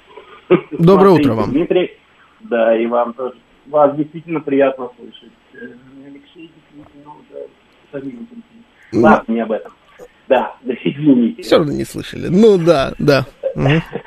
Значит, смотрите, Дмитрий Анатольевич, любой человек, когда говорит, он говорит о себе. Дмитрий Анатольевич в данном случае тоже говорит только о себе он говорит о том, что мы хотим захватить Украину, и на самом деле вся Европа тоже мечтает свои куски отпустить.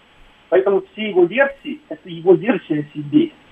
Я могу, что называется, скриньте, я попробую свое предсказание. Давайте. Да? Значит, э, ну, первое, ЛНР, ДНР освобождаются, Украина выходит на границу 91 -го года в зоне ЛНР, ДНР, Крым становится независимой республикой под протекторатом ООН. Украина вступает в НАТО, ей дают ядерное оружие, Польша ядерное оружие, Финляндия ядерное оружие, Норвегия ядерное оружие, угу. ядерное оружие. И линия Маннергейма, и большой великий и европейский кинозабор вдоль всех, всего периметра России. Угу. А с Россией в этот момент что?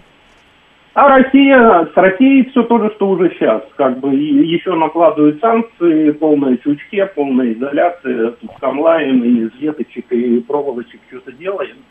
Украина. Никакого плана Маршала для Украины, естественно, нет и не будет, потому что экономика Европы уже сейчас и будет и еще более глубоком кризисе, как и все экономики. Угу. Это Третья мировая деглобализационная война, идет деглобализация. Поэтому для Украины единственное место в мире она становится одной из, не одной, а основной армией НАТО. Их роль, они такие маджахеды, которые просто ездят и воюют везде за американцев. А, ага. Они растят своих янычаров, янычаров с детства воспитывают, чтобы они воевали, были молодцы. Ну да, нация и... воинов, все, только воюют. Нация воинов, да, как да. Э, чеченцы плюс-минус. Ну вот, э, и им платят, и их кормят, как мы там чеченцам платим. Как воинов. Кормим, так? Да, как воинов. Так, Поэтому... ладно, вариант накидали, хорошо, достаточно подробно. Значит, что говорит Убер-анархист? Э, Все, кроме Крыма, возвращается в состав Украины, Крым становится почему-то, я не понял, по Убер-анархисту, независимым э, государством, э, всем раздают ядерку, Россия в жесткой изоляции, но при этом, кстати говоря, целиком, Россия не развалена, ничего, целиком, всем раздают ядерку, в России чучхе, и... И что там еще было? А, а украинцы нация воинов, которые без плана маршала. То есть страна разваленная, никто им за это, никто страну не восстанавливает, но сделали из них самую главную, значит, а, армию в мире. Они просто ездят и везде за американцев воюют. Алекс Поляков пишет бред. Слушайте, ну это вот вариант убер-анархиста. Я что могу поделать? Я это не придумал. У нас мы обсуждаем варианты Дмитрия Анатольевича Медведева. Я так скажу, знаете, э, сдержанно э, по поводу этого варианта. Э, мне варианты Медведева кажутся более реальными. Все три. Я бы так сказал, вот э, для всех скептиков по поводу вариантов Медведева я бы добавил вот этот вариант убер-анархиста. Э, ну, просто для чистоты эксперимента. Ну, типа, ну, давайте добавим и такой.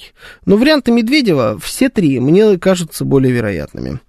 Э, слушаю вас. Здравствуйте. Добрый... Ой, вечер, хотел сказать, по привычке. Утро доброе. Здравствуйте. Э, Георгий.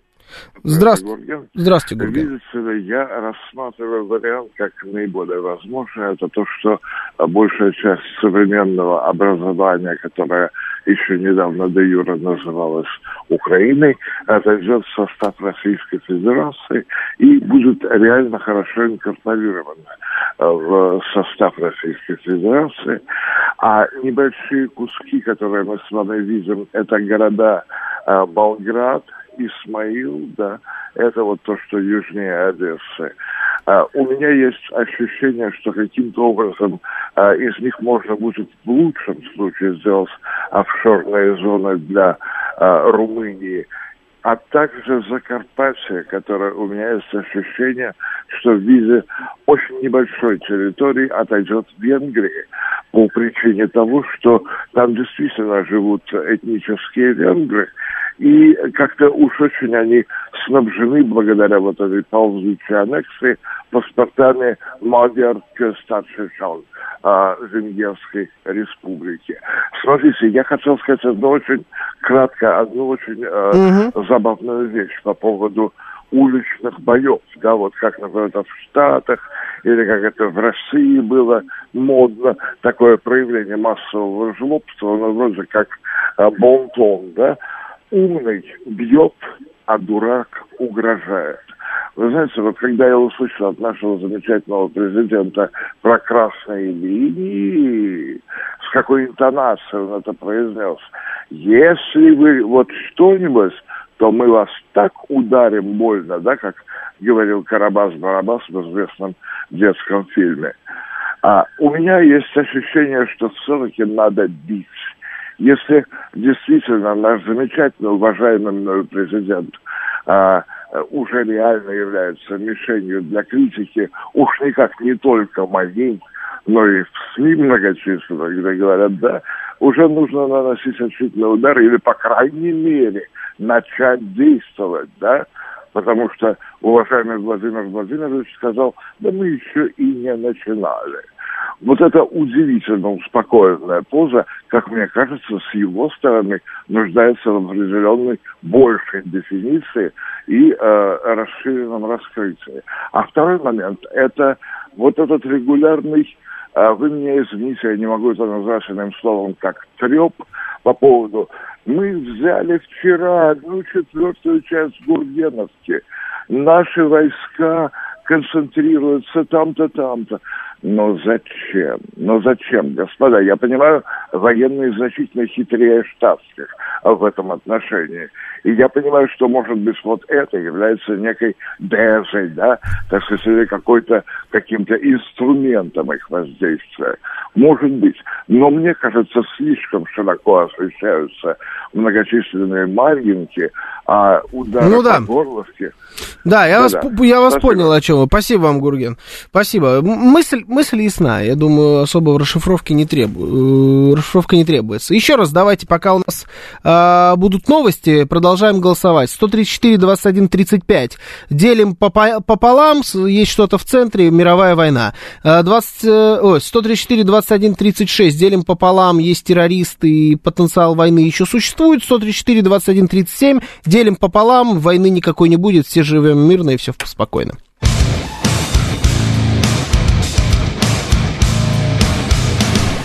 9.35 в Москве. Сегодня 26 мая, пятница. Это все еще радиостанция «Говорит Москва». Я все еще Георгий Бабаян. Всем доброе утро еще раз.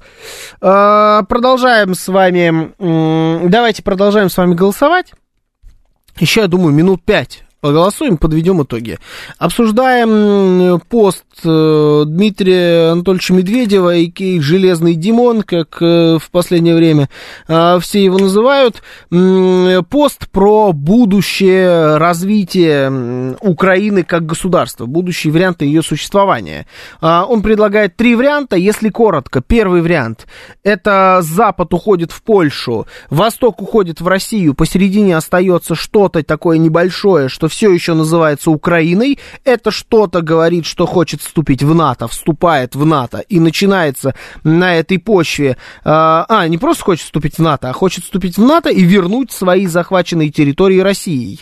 Э, это про, провоцирует конфликт, начинается Третья мировая война. Это первый вариант, если вы за него, вы голосуете по номеру 134 21 35.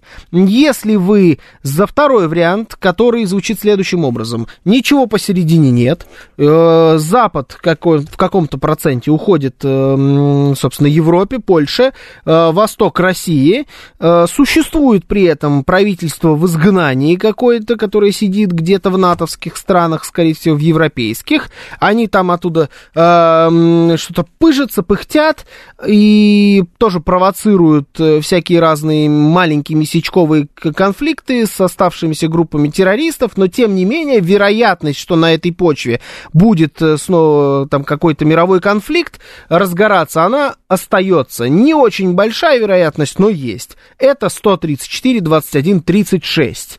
И 134, 21, 37 вариант, это примерно, они похожи, просто это такой со знаком плюс тоже пополам делят, посередине ничего не остается. Э, Запад в Польшу, Восток в Россию, но э, просто перелистывают эту страницу, нет никакого правительства в изгнании, просто забывают про существование такой страны, как Украина, и продолжаем как-то разговаривать вот уже на той карте мира, которая сложилась. Э, тех, кто на Западе устраивает Польшу, тех, кто на Востоке устраивает Россия, тема, грубо говоря, закрыта. Это 134, 21, 37. 7. Давайте еще чуть поголосуем, потом подведем итоги. Слушаю вас. Здравствуйте. Добрый, доброе утро. Все, добрый вечер, хочу сказать. Рано, рано, Жора, рано. Слушаю вас. Доброе утро, Руслан Красногорск. Я услышал фантастический китайский сценарий развития событий. Угу. И если интересно, могу давайте, озвучить, давайте. как говорится. Китайский, давайте. В общем, в общем э, все ждут вот этого долгожданного наступления со всех сторон. В результате этого наступления ВСУ входит на нашу территорию, на Курскую, Краснодарский край, ну и там еще что-то. Да.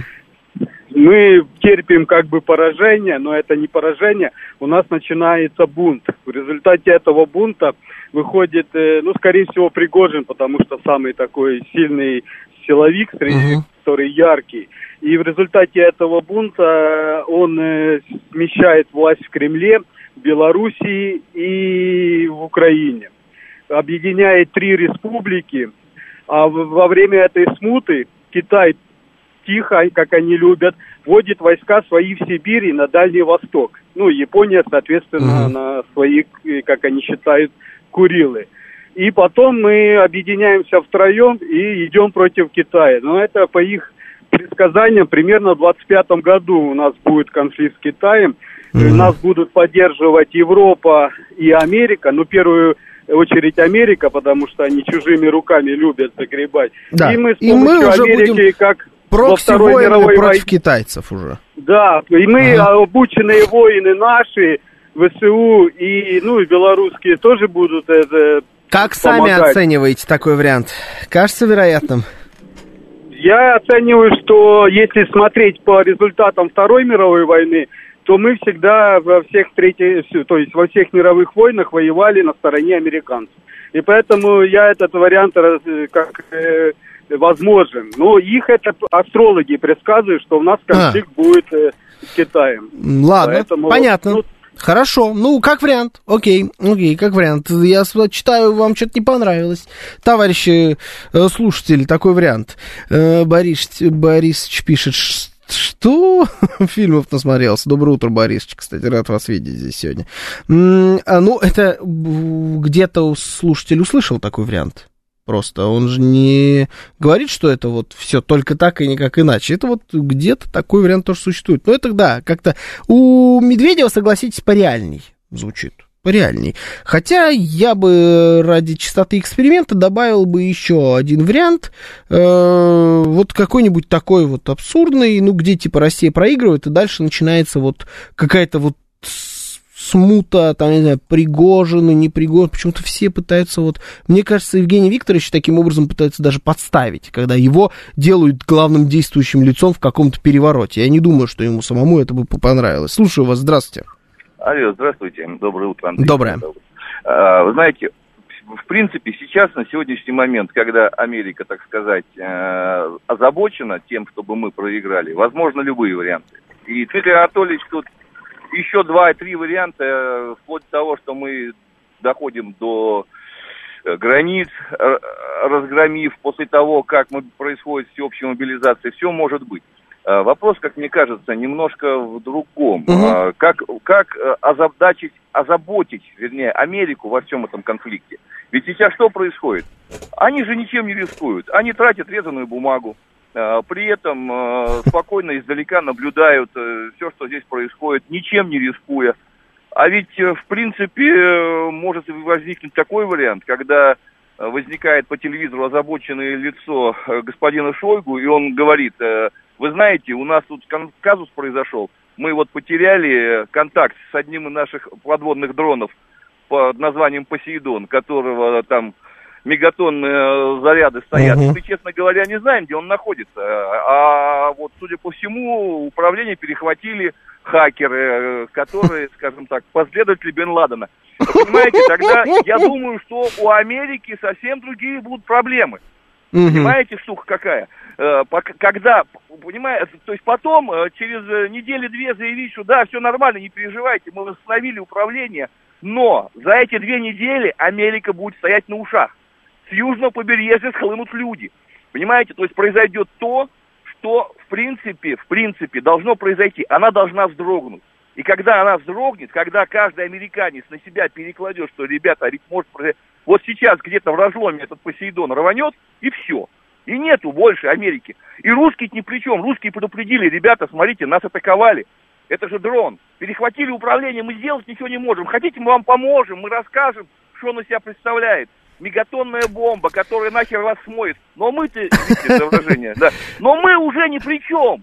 Давайте мы вам помогать, будем его найти. Ну да, не, ну я, Понимаете? я понимаю, к чему вы клоните, и я понимаю Да, вашу да, да, да, историю да, с тем, да, что надо... Америка должна вздрогнуть, они должны понять, что оно все Да. рядом, оно не где-то там, что вот там что-то происходит, кто-то умирает, что может произойти 80% населения Америки может утонуть. Вот, вот когда вот это до них дойдет, до каждого, тогда, может быть, они и скажут, ребята, куда мы лезем, а что вообще происходит? И когда выключим Америку, любой сценарий развитию возможен. Любой на Украине. Вот до того, что просто-напросто без поддержки Америки вот такой вот. Ну, а просто-напросто будет э, Нью, Нью СССР. Все может быть тогда. Понятно, спасибо, спасибо. Ну вот, э, читаю, я удивлен, если честно, что вот такой вариант практически всем зашел.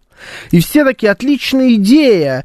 Э, вариант, конечно, безумный, но в теории можно было бы так сделать. Э, поддерживаю. А еще к нам Аляска ближе всего. Искандер долетит. Китай должен уничтожить Украину и не сосед, и покажет США, кто тут соперник, пишет Александр. Я понимаю желание каким-то образом показать Америке, что это их тоже каким-то образом все касается, и чтобы американцы почувствовали. Но по поводу уничтожения Соединенных Штатов Посейдоном, там, я не знаю, или еще чем-то, я в это, конечно, это тоже вот туда, к китайцам и японцам, которые на Курилы заходят, и мы потом с китайцами за американцев начинаем воевать. Это какая-то фантастическая история, в которой бы не хотелось бы, наверное, жить. Американцы чувствуют. А, и почувствуют, если Россия одержит победу, американцы, если и когда – Россия держит победу, американцы почувствуют еще больше, потому что это запускает цепочку событий в мире. Отказ от того самого однополярного мира, к которому они уже успели привыкнуть, к хорошему быстро привыкаешь, перестроить экономику под это и так далее. Вот они успели привыкнуть, сейчас происходят обратные процессы, американцы обязательно это почувствуют. Это не война, самая настоящая? Ну, да, это не война.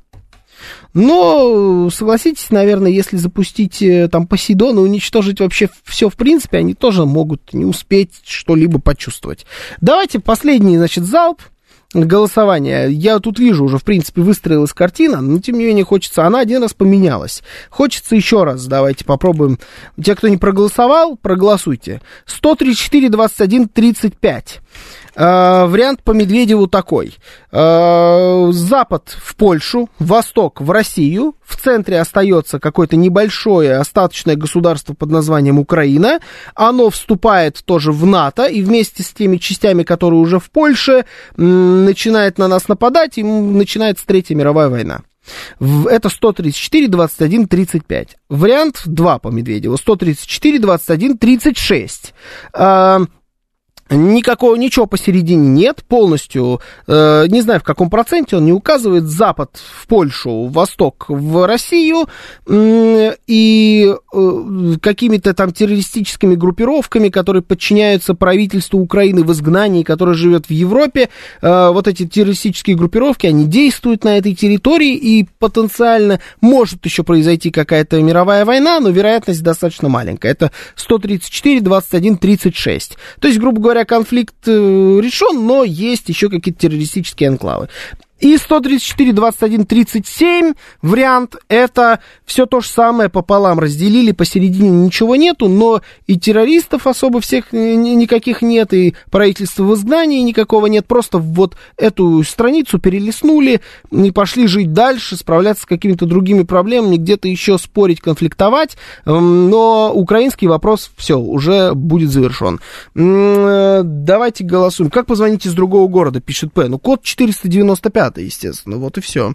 Все просто. Вот чтобы не было Третьей мировой войны, Украина должна перестать существовать, пишет Андрей. Договариваться все равно придется с американцами, просто поделим Европу, пишет Лукарт Лукарт. Сергей Истера, Сергею Истера нравится сегодняшний эфир. Спасибо, Сергей. Приходите на отбой вечером. На президентский срок Медведева, Медведева забота хватит. Он, как мне кажется, человек с жесткой рукой. Ну, по крайней мере, в последнее время Дмитрий Анатольевич именно так себя и проявляет, да. У меня другое предложение. Пусть какого-нибудь лейтенанта в США сдадут нервы, и ядерная ракета упадет на населенный пункт у нас в тундре. А, а мы в соответствии с доктриной спокойно сделаем пролив имени Сталина, пишет Эндрю Первый. Бей врага его же методом, пишет 508 и тут... Так нам приходят такие мысли, потому что уж больно им спокойно сидится там за океаном вдали от развязанных ими войн. Э, ну да, ну, с этим вот боюсь ничего особо не поделать. Как-то можно напрячь Мексику, но придется уж очень сильно поработать. С Канадой, я думаю, даже и поработать не получится. Слушаю вас, здравствуйте, голосуем пока. Алло, добрый день. Здравствуйте. Э, скажу свое мнение, честно говоря, удивляет вот меня кровожадность наших людей угу. и непонимание того, что если мы там по кому-то что-то бомбанем, то ну, по нам бомбанут в ответ, и это будет, ну, апокалипсис ядерный. Ну да. Почему вот у нас там, ну, давайте по ним там, оттуда, отсюда. Я думаю, что обычные американцы, они против этого всего, и нормально они к нам относятся. Так же, как и я. Мне ни один американец не враг, а все, что там мутит, это их правительство и Мгм. наше правительство, которое вот залезло, и считаю, что Пригожин абсолютно прав. Мы вместо демилитар- демилитаризации милитаризировали это государство на много лет вперед. И непонятно, когда мы теперь из этого болота вылезем. Спасибо. Мгм. Спасибо. А, ну, я вот, кстати, здесь с Пригожиным осо- не совсем согласен. А, Это вот интервью, это его недавнее, разошедшее, э, разошедшиеся цитировали. Вот не согласен я здесь с э, Пригожиным по поводу того, что нам милитаризировали, тем более на много лет вперед. Да, конечно, оружие туда поставляется, но оно тоже демилитаризируется. Ну вот и все. варианты Медведева мне нравятся. Они выглядят реалистичными. Я поэтому обратил внимание прямо на этот пост, потому что он такой, он не популистский. Бывает у Дмитрия Анатольевича в последнее время немножечко популизма проскакивает, такого эксцентричного такого, немножечко сбалмошного, эм, хайпового. А а здесь все так хорошо расписано, очень реалистично. Медведев забыл, что Польша в таком русофобском виде нам тоже не нужна, поэтому надо искать другие варианты, пишет Юстас. А Медведев же не э, летопись до конца существования человечества пишет, он расписывает варианты с Украиной, как будет. Э, Польша русофобская нужна, не нужна, не знаю, Польша всегда русофобская была, есть и будет. С этим ничего не поделать, только если вот как когда-то было, чтобы государство польское больше на карте не существовало. Вот и все. Слушаю вас, здравствуйте. Да, доброе утро, Георгий. Вы знаете, нравится мне ваши, э, мне Сергей, мне нравятся Да, ваши Сергей. ротации, да, э, вот то, что вы меняете с художником. Хорошо, вот, э, если бы там Осипов вел передачу про зверей, поменялся бы на один раз, как эксперимент, было бы интересно. Фомина пусть ведет голевую передачу. Вот, а теперь по, вот, по сути вопроса, вот не, ну это я просто, не, я всегда за ротацию власти говорю, вот почаще менять нужно людей, это хорошо, это эф- эффективность производства повышает. А вот мне понравился вот предыдущий, вот его наиболее, я не знал, что Приго- Пригожин реальный такой вот, он в фантастиках не, не витает. Оказывается, он правильно все сказал, вот Пригожин, вот предыдущий правильно, вот, слушатель, его слова. Я вот полностью согласен и, соответственно, с Пригожиным, что мы милитаризировали так Украину, там, на 50 лет хватит, и никто там, и, кстати, никакой не, не долбанет никаким Посейдоном, потому что кто долбанет, понимает, в ответ прилетит Посейдон, там, 2-0, и все на этом закончится, вся эта мировая история. Вот. И поэтому вариант я вам приложу, как обычно, реалистичный. А, Элементарно украинцы выдавят на государственную границу вот, э, России российские войска, просто выдавят, вот они там останутся, как положено, да. А по Крыму будет создана вот некая такая международная площадка в соответствии вот с этими постановлениями ООН, как там решаются вот эти все вопросы там автономных областей, там республик. Ну и все, Мгм. вот и скажут, вот, пожалуйста, живите на территории России, и пока, пожалуйста, покажите нам свой, так сказать, жизненный уровень, никто вас не трогает, ну кого на вас, нас, э, граждан России, вот мы вас обратно отправили на вашу прекрасную территорию, на нашу, ну все, показывайте ваш, э, никто на вас не нападает. И вот здесь, кстати, будет намного проблемнее. Вот тут она, ну, пок- покажите нам, как вы там живете теперь, вот обратно на территории прекрасной нашей России. А, мне нравится, что ваш вариант, он такой по приземленнее, мягко говоря, чем те, которые Вот, звучали. Я к Пригожину буду стремиться. сказать. Вот я не знал, что он такой у нас э, реалистичный. Ну, Пригожин, по-моему, такие вещи не говорил. Это... Ну, не знаю, вы, вы же вроде тоже вот согласились, что оказывается, он, он такой. Вот, Не, ну, он, по крайней он мере, по вот приземленнее. Я хотел у вас спросить, а вот э, как вам кажется, если вот мы действуем в этой парадигме, о которой вы сейчас сказали, а п- почему нам кто-то должен сказать, вот теперь живите на своей территории? Почему нас не должны Не, ну, дальше не выдавливать с нашей территории? Не, ну не например? прям как ультиматум, что вот, ну а как, ну живите, у вас Не, почему они ба- дойдут до нашей границы и не пойдут дальше? Не, да, Если у них так пойдут, хорошо там, там, давит. там, там очень страшные дороги начинаются, не пойдут они дальше. Они просто покажут всему миру, да зачем нам дальше идти? Нам не нужно, скажем, завоевывать Россию. Мы просто покажем, как вот граждане России сами живут в своей России. Давайте посмотрим на них. Вот Давайте вот посмотрим со всего мира, вот какой жизненный уровень они вот достигнут. А дальше там тяжелые начинают ситуации, там нет ни дорог, ничего там, и вот, вот мы будем ждать, когда же они там ее обустроят. А обустроить, как вы сами понимаете, мы ее там лет так примерно через 150. Ну Вот, да, взять ну, огром- я думаю, что 50 Нет, лет всю- всю назад примерно территорию, то же она самое. огромная. Да, у нас же ну, нет- терри- А Нету как... ничего. Ну ладно, хорошо, понятно. Э, вариант вот такой тоже есть. Э, почему нет? Вариант, где проголосовать у нас его нету. Ну, я сказал, если вы не согласны, можете свой м- предложить. Слышно же, что это русофоб, пишет Дягиль Ну, немножечко дотки, да, такие были. Эм, позиция потерпевшего, не эфир, сплошная зарада, пишет Empty Words.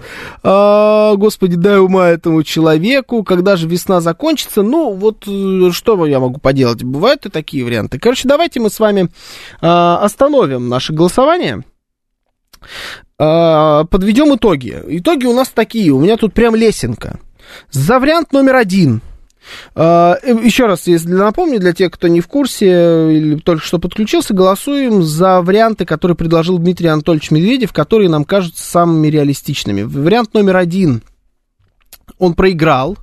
Это вариант, где посередине остается хоть какое-то государство, напоминающее Украину. А, Запад уходит в Польшу, Восток в Россию, и потенциально это все приводит к Третьей мировой войне риск достаточно высок. Этот вариант проиграл. Меньше всего людей за него проголосовало. На втором месте оказался вариант номер два. У нас все очень четко. Это где э, все делим пополам, посередине ничего нет, но при этом существует правительство Украины в изгнании, и э, риск еще хоть какой-то остается эскалации конфликта, потому что действуют разные группировки под руководством вот этого правительства в изгнании, и действуют они террористическими методами у нас на территории. И 134, 21, 37 был вариант третий, это все то же самое, пополам разделили, но он такой, со знаком плюс, никакого терроризма нет, всех террористов замочили, Э, никакого правительства в изгнании нет, вот эту украинскую страницу перелистнули, больше нет государства Украины, теперь э, какие-то другие проблемы у всего мира, и все вот так вот их как-то там решают и спорят на этих площадках. Это вариант победитель. Я скажу вам, вы оптимисты. Честно я вам скажу, потому что я из вот этих всех вариантов э, проголосовал бы, наверное, за вариант номер два, но вариант номер один мне тоже кажется вполне себе вероятным. Так вот. Вариант номер один э, намного более вероятный, чем вариант номер три. Э, гоню ли я тут зраду, как кто-то писал? Нет, не знаю, но вот я просто стараюсь реально смотреть на вещи, вот и все. Но хотелось бы, конечно, вариант номер три. Но, в принципе, Медведев так и пишет. Нужен вариант номер три, но, может быть, будет номер два. Э, я скорее склоняюсь к тому, что номер два нужен действительно номер три, это правда. А, вариант, где мы дойдем до Львова, кстати говоря, у Медведева нету, обратите внимание. Как будто и не нужен этот Львов. Все будет быстрее 50 лет. Нужна лучшая работа, э, э, лучшая разведка и лучшее оружие, где одним рублем уничтожать тысячу рублей. А у нас примерно сейчас так с оружием-то и работает. Там, конечно, соотношение рубль к доллару, но вот э, пропорция, она примерно такая. Э, Артур Вайсман пишет, ни один из этих вариантов не сработает. Ну, поэтому только поживем, увидим.